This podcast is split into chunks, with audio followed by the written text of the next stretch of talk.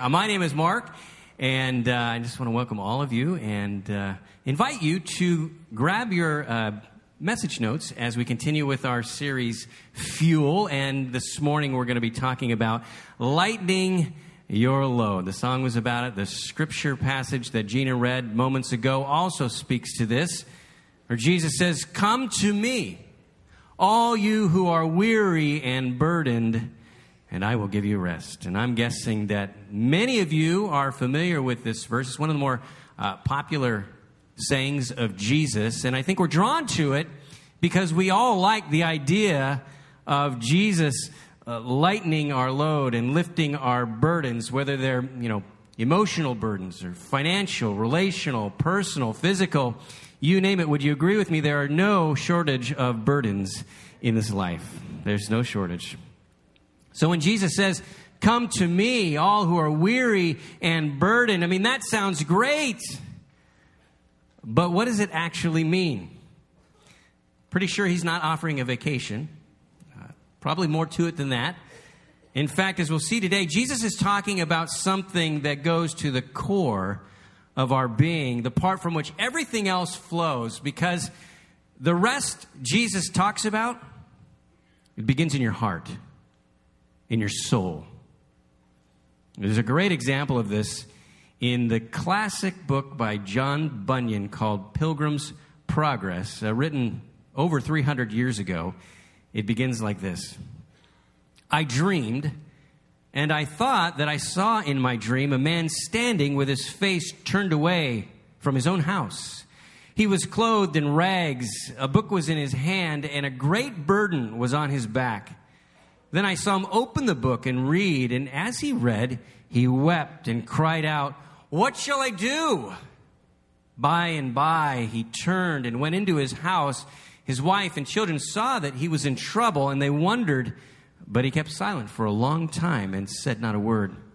At last, when he could hold it in no longer, he said, Dear ones, do you see this great burden that is on my back? It is so heavy that I can hardly bear its weight. But they could not see the burden, and they wondered at his words. Dear father, they said, you are very tired. When you have slept and rested, you will feel much better. Ah, no, he answered. It is not sleep that will relieve me. You see, Sleep is good. Rest is good. Having a balanced life is good. And perhaps when it comes to this subject of fuel, uh, you know, that's all you need. And maybe you just need a nap and you'll just be golden. but at some point, we've got to go to the heart of how we actually live, what really fuels us.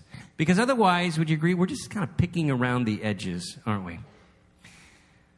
Ultimately, Jesus isn't interested in just fine tuning our lives. He's not applying to be uh, our life coach. Jesus intends to be our Lord. And that's really today's message in a nutshell because here's the big idea. You ready for this? If I want Jesus to lighten my load, I must be willing to let him change my heart.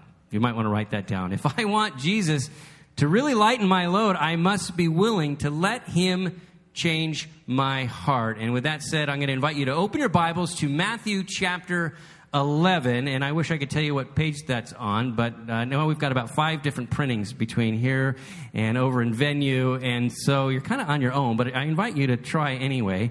And if you're new to looking up things uh, in the Bible, uh, that's okay. Good thing to know is that Matthew is the first book of the New Testament. And I'm going to give you a little shortcut. I learned this from my Sunday school teacher many years ago. Just take that Bible and crack it open to the very middle. Hard to do with a mic in hand, but I'll, I'll manage. And uh, you should end up in somewhere like Proverbs or Psalms, maybe Ecclesiastes. And then on the section that's on your right, the second half, split that down the middle. There we go. And hey, look at that. I ended up in Matthew. That's awesome. Uh, hopefully, you're somewhere in the neighborhood and uh, you'll find your way over to Matthew 11. Today, we're going to be looking at verses 20 through 30 because context is key. If we want to feel the full force of what Jesus intends to say to us when he says, Come to me and I will give you rest, then it helps if we at least have a little bit of a sense of, of what he says leading up to that.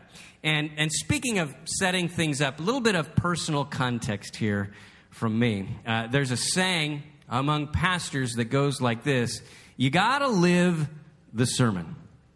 You got to live the sermon. Not that we presume to be perfect, far from it, but it means that the, the scripture has to seep down into our hearts and souls and lives. In other words, I got to wrestle with it before I can talk about it. It's got to speak to me during the week if I'm going to have something to say to you on the weekend. Does that make sense? All right, well, that said, that's what landed me flat on my face this past Wednesday. I mean, literally, face down on the floor, telling Jesus, you know what, Jesus, I, I don't feel rested. I don't feel bur- I, I feel burdened, in fact. I feel like you turned up the earth's gravitational pull and it just sucked me down onto the floor. Now, obviously, eventually I got back up. But I was struggling with this passage for, for really two reasons. First of all, we're familiar with this passage, many of us, and we're aware of the ideal but sometimes the reality is another subject altogether. And I know, uh, just from the purview of a pastor, there are heavy loads in this room. And the other reason I was struggling is that, again, while the first, the, it ends with this promise of rest, it begins on a pretty heavy note, and you're going to see that. And I was feeling this so much so that laying on the floor seemed like the, the best possible response because I sensed that Jesus was, in fact, saying, Mark, Let's take a look at your heart. Let's take a look at your soul. And invited me to kind of do some personal inventory. And out of that struggle, there came really four kind of one sentence prayers, and that's what forms your outline this morning. These four little prayers. Uh, four simple prayers for all who want lighter loads. And if that's you, the first prayer goes like this Jesus, Please give me a soft heart. You know, there's another saying among pastors that the task of preaching is to comfort the afflicted and afflict the comfortable. You ever hear that before? Comfort the afflicted and afflict the comfortable? Well, that's what you're going to see Jesus do big time in this passage today. He's going to kind of turn that around. He's going to start with the affliction first and then move on to the comfort. But man, this is like a full on smackdown starting at verse 20. Follow along as I read. Then Jesus began to denounce the cities in which most of his miracles had been performed because they did not repent. Woe to you, Chorazin! Woe to you, Bethsaida! If the miracles that were performed in you had been performed in Tyre and Sidon, they would have repented long ago in sackcloth and ashes. But I tell you, it will be more t- bearable for Tyre and Sidon on the day of judgment than for you. Wow, what's going on here? I mean, did someone forget to give Jesus his coffee that morning? Let me give you a little bit of the backdrop. Jesus has been teaching and performing miracles in and around Chorazin and Bethsaida and these cities that make up the region of Galilee. It's, it's where he's done most of his miracles and his teaching. And what's it all kind of added up to? What's the result? Well, circle that phrase. They did not repent. They didn't repent.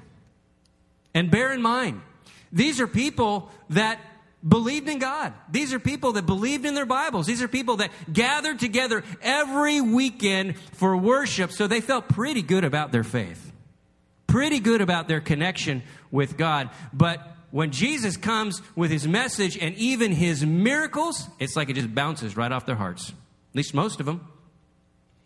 So he says, Woe to you Woe to you, because if I would have gone to Tyre and Sidon, they would have repented in sackcloth and ashes, and that's about as repentant as you can get.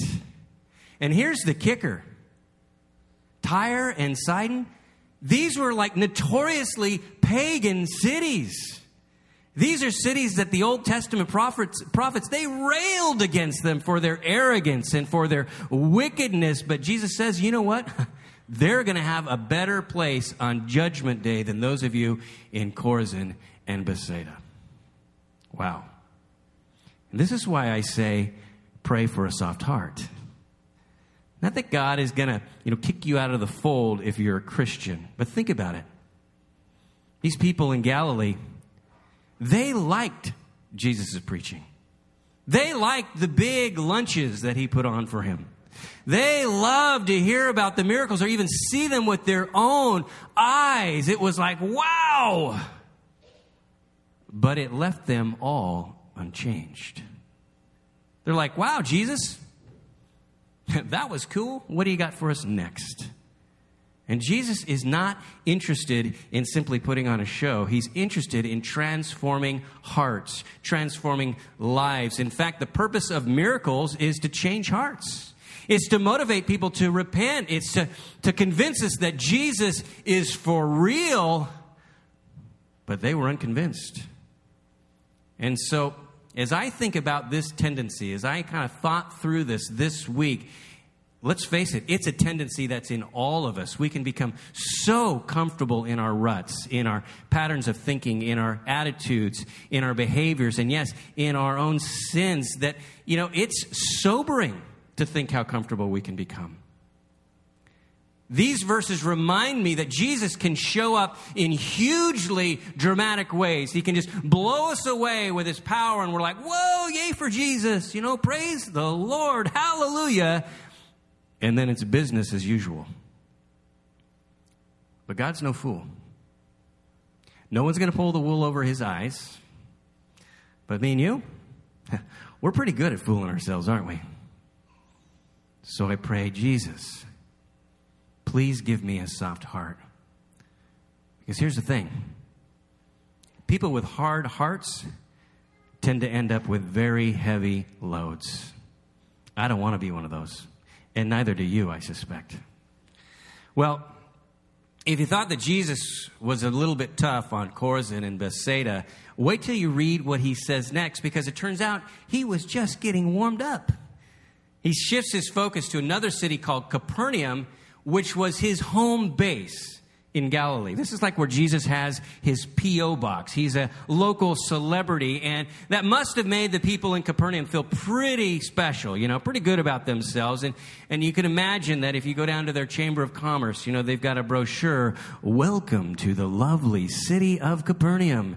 Situated on the north shore of the beautiful Sea of Galilee, Capernaum is home to many fine restaurants, great shopping, and our own synagogue featuring exquisite Greco Roman uh, inspired architecture.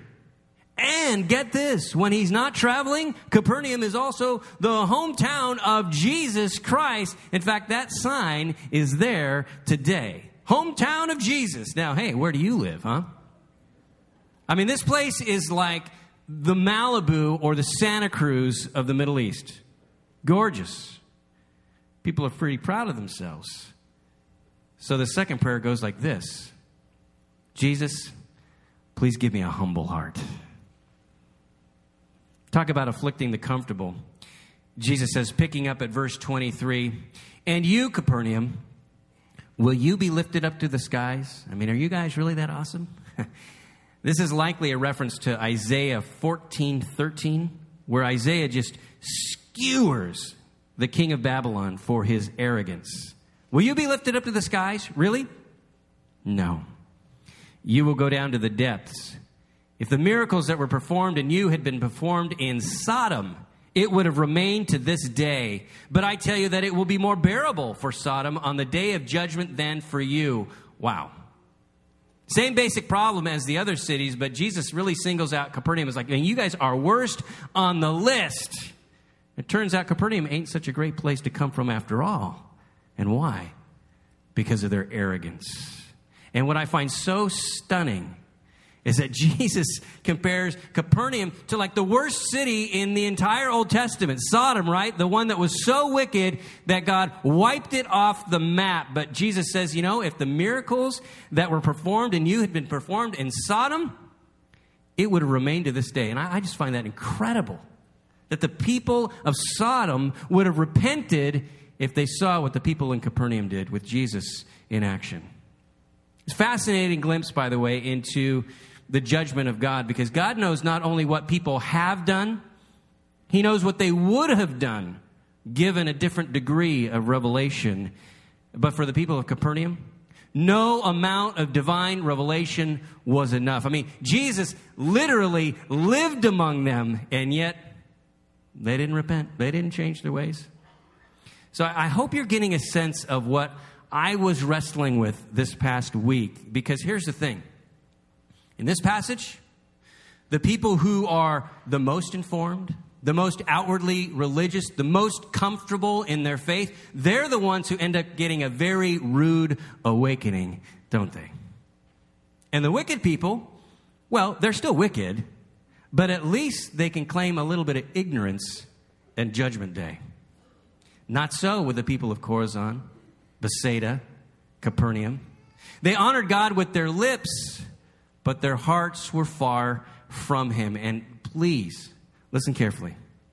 I'm not saying that I was afraid of the same kind of judgment falling upon me. Man, I, I have full trust in what Jesus did for me on the cross. I don't have any righteousness of my own, but Jesus offers me all of His. And the same is true for every single one of you who has placed your faith and trust in Jesus. But nonetheless, follow me here. It still makes me think about the occupational hazards of being a career minister, in my case, or a career Christian, in the case of many or most of you. Because the theological education and all the religious activity and all the church, it can dull our hearts to the point where Jesus can show up, and he has Twin Lakes Church. But if our hearts become hard and arrogant, we could be like, you know, we give him the polite little tennis clap. Hey, nice job. Good serve, Jesus. And you, wow, that was cool. But all the wows don't lead to any actual change in our hearts. Renee mentioned last week, and, and maybe we've talked about this too much, so we're just kind of dull to it. But he, he mentioned the, the food drive this last fall, and we were amazed in that moment of what Jesus empowered this church to do.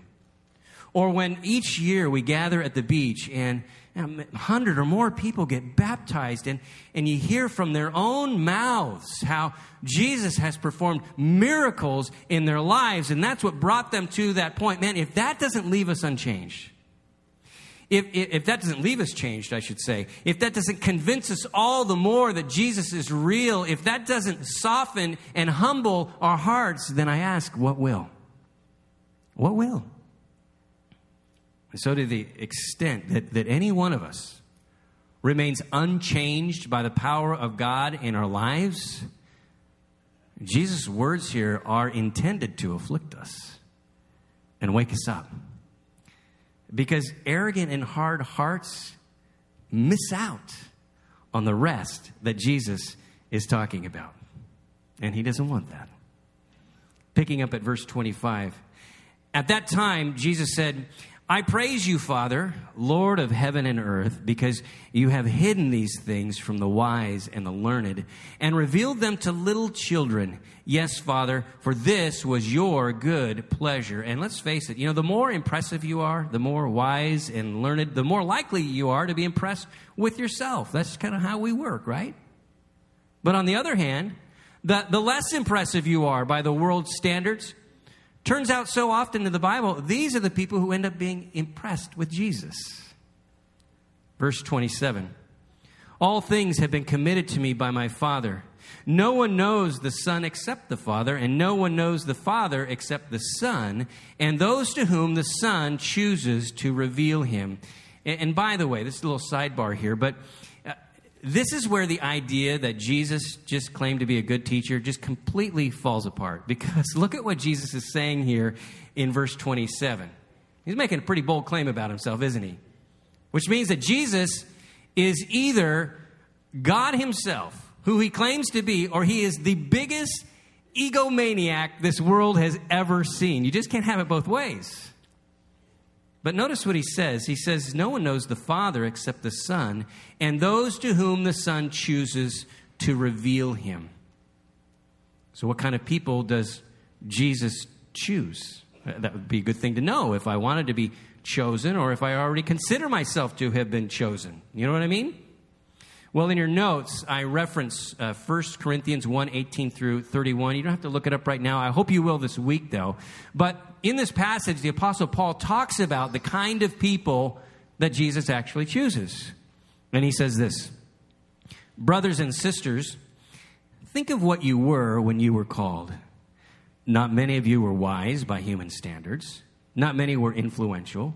Not many were of noble birth, but God chose the foolish things of the world to shame the wise. God chose the weak things of the world to shame the strong. God chose the lowly things of this world and the despised things and the things that are not to nullify the things that are so that no one may boast before him. Well, that's not very flattering, is it? God chose the foolish things and the weak. He chooses the lowly and the despised. You know, how, how do you feel about that, church? And perhaps it would be nice if I could, you know, explain how this doesn't really apply to us. But think about it. The first disciples that Jesus called, they weren't exactly the elites of their day, were they? Or when Paul is writing this to the Corinthians, the church is growing fastest among women and slaves who were considered to be on the bottom rung of their society. But no matter what your station or status in life, what's most important is this. It's that it's not the proud and the self satisfied that hear the call and receive the rest. It's the people who realize that the only thing that they have to offer to God, the only thing that really matters, is to hand Him their heart. They're the ones that get the blessing, that find the treasure. It's kind of like this. I'll illustrate it this way.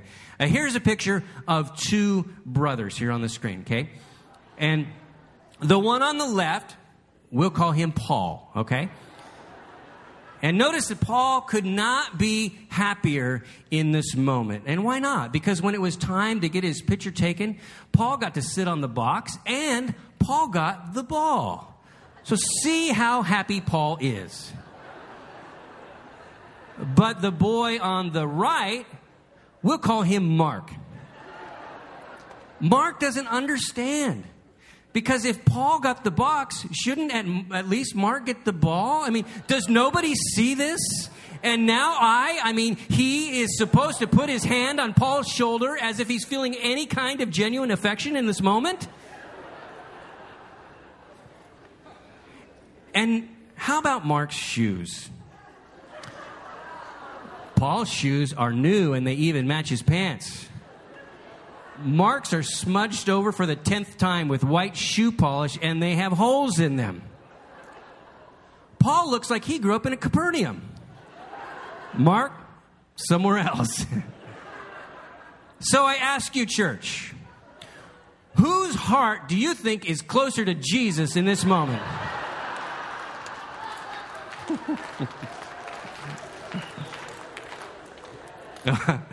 okay, kidding aside. Paul's on his way to Africa this morning, so he obviously came around. Maybe the look on my face in this photo uh, resembles something like what you feel inside your heart. Because life didn't just turn out the way that you'd hoped. You didn't get the ball, you didn't get the box. In fact, there's a lot of things you feel you didn't get, that you hoped for, that you dreamed for. You're sad. Maybe you're sad because this weekend is less about burgers and barbecues and more about someone that you miss dearly. Someone you continue to grieve that was taken from you. Maybe you're weary of just trying to make life work, giving it your best shot, but it's just grinding you down. You're tired of the struggle. You're tired of trying to impress others and, and, and live up to even your own standards, perhaps. Maybe you're worn out because somewhere along the line somebody told you that the way to God is to be good. But you know, you can't be good enough. And you're worn out. Your back is bending under the weight of your sorrows and your pain and your responsibilities and your, your regrets and maybe even your religion. What do you? Jesus says, Come. Come. Come to me, all you who are weary and burdened, and I will give you rest. That's his offer. That's his invitation to all who are weary and burdened. It's even his in- invitation to the folks in Chorazin and Bethsaida and Capernaum because he longs to comfort them as well. The only question is this Are you willing to come? Are you willing to come? Because if you truly want Jesus to lighten your load, then the third prayer goes like this Jesus, please give me a willing heart. New Testament says that one day a man said to Jesus, Lord, I believe. Now help me with my unbelief. And I love that because that's all of us.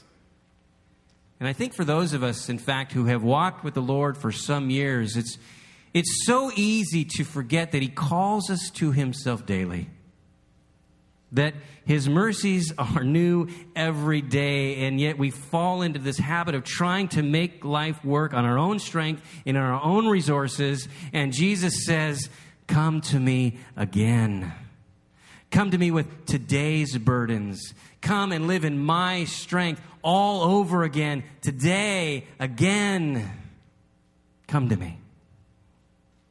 Reminds me of a story I heard years ago about an elderly couple. They were driving down the road and a pickup truck passes them by and with this truck now in front of them, they can see through the rear window of the truck this younger couple and they're just right next to each other. The, the gal is just snuggled up right next to the guy as he's driving. And it's a little hard to do in our cars today, but remember the days of bench seats? Yeah, and you'd, you'd see this. Eh? And it's kind of cool, you know, you driving down the road and you got your sweetheart right next to you. Well, when this older couple sees this, the wife says to her husband, she says, Wow, how come we don't drive like that anymore? And this old guy behind the wheel, he just kind of looks over with a wry grin on his face and he says, Well, honey, pretty sure I'm not the one who moved. I might have to think about that.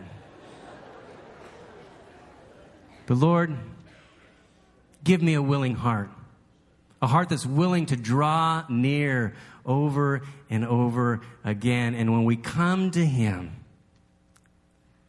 might be a good idea to include this last little prayer, this fourth one. Jesus, please give me a teachable heart.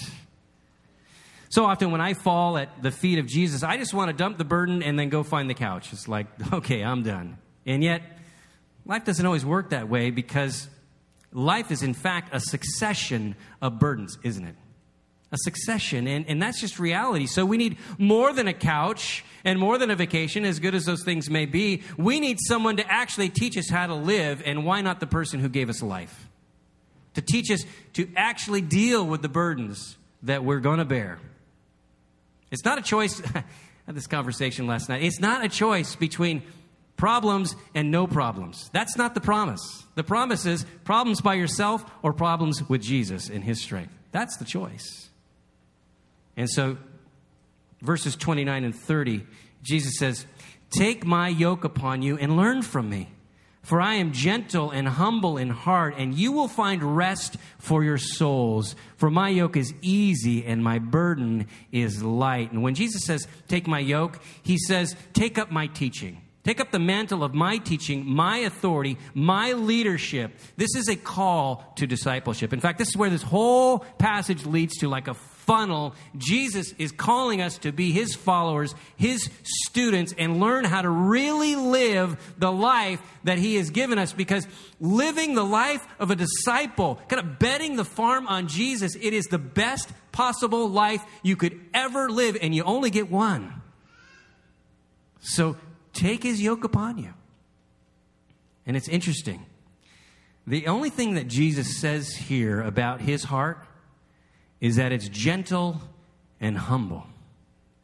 Which means that when we pray, Lord, give me a soft heart and a, and a willing heart and a teachable heart, a, a humble heart, what we're really saying is, Lord, give me a heart that's just like yours. Just give me a heart like yours. And as He begins to change our hearts, we receive the rest that He promises because we learn to live a completely different way. And it's a deep soul rest. It's not a life free of, tri- of trials or burdens, but there is a sense that Jesus is right there walking with us, giving us strength that we just don't have in and of ourselves. So if you're already a disciple of, of Jesus, but you're running yourself ragged with some kind of crazy schedule, taking on way too many things, saying yes to far too many things, and the last thing you feel is any shred of rest for your soul, well, you might want to take a look at what's really driving you. In fact, I'll put it bluntly you might need to repent. Make a course correction. Because he says that his burden is easy, his his yoke is easy, his burden is light. And, and we can't keep doing the same things and expect a different outcome now, can we? And some of you might be thinking, well, Mark, hey, man, I'm not just busy, I'm broken. I'm busted. I'm buried. You have no idea. And you know, maybe I don't. But Jesus does. And Jesus promises to bear your burdens. And Jesus is your one and only true hope. Because he's the only one with the power to do that and to make a difference within the circumstances that you find yourself in today. And finally, I'm aware that, that some of you, uh, maybe you've never answered, maybe you've never even heard the Lord's invitation to come and to receive His rest. And you might be wondering, well, what does that rest look like? Well, remember the man we read about in Pilgrim's Progress at the beginning? The one who knew that no amount of sleep could ever remove the burden from his back. And maybe you relate to that. And perhaps that's why God has you here this morning, because you keep trying to shake that burden off your back and it just never falls off. Well, in the story, the man's name is Christian because he's a symbol of every person who comes to Jesus. And as the story continues, it says, Now I saw in my dream that Christian went on slowly and with great difficulty, for the road was steep and the burden on his back was very heavy. But he toiled on until he came to a hill upon which there was a cross, and at the foot of the hill there was a tomb. So as he climbed the hill and came up to the cross, behold, his burden fell from his shoulders and began to tumble, and it rolled downward till it came to the mouth of the tomb where it fell in. And I saw it no more. Oh, how merry of heart was Christian then. He stood for a while to look and wonder, for it seemed very strange that the sight of the cross should thus ease him from his burden. And Christian was so filled with joy that he leapt three times into the air and then went on singing, Thus far did I come with my burden of sin, and nothing could ease the grief I was in. But when I came hither, the burden I lost, and I found peace and joy at the foot of the cross. And I'm here to tell you this morning that is the only place any single one of us will ever find peace and rest at the foot of the cross of Jesus Christ, the Savior of the world. And so let's bring our burdens as well as our hearts to Him as we come before Him in prayer. Would you bow your head with me? Heavenly Father, thank you for your presence with us right now. Thank you for loving us. Um, so much that you would send your son for us. And Father, I pray that his life and his significance would not leave us unchanged today, that his teaching would penetrate our hearts. And Father, I think of those who are stressed out today because their job, their finances, their family, whatever, it just seems beyond their control and wheels are falling off that they never thought would. And they just need to know that you're with them, Lord that you promise to receive their burdens and bear them with them. And, and know you might not take it all away, but you'll give them the grace that they need. You will walk them through each and every valley of life. And for those, Lord, who are carrying deep sorrow and pain, they wonder how in the world could your yoke feel light, your burden don't feel that right now. God, I simply pray that your spirit would come alongside them and that you would comfort them. And that they would know that your Spirit intercedes for them with, with groanings too deep for words, and that, that you would lift them up. And Father, for those finally who walked in with the burden of sin on their back and shame, regret, and they can't shake it. May they look to your Son on the cross, and may they know that every single debt has been paid by Jesus. And may they feel that burden fall off and roll away, and know that by confessing their need, Lord, they can be made new. Lord, your word says that you oppose the proud, but you give grace to the humble.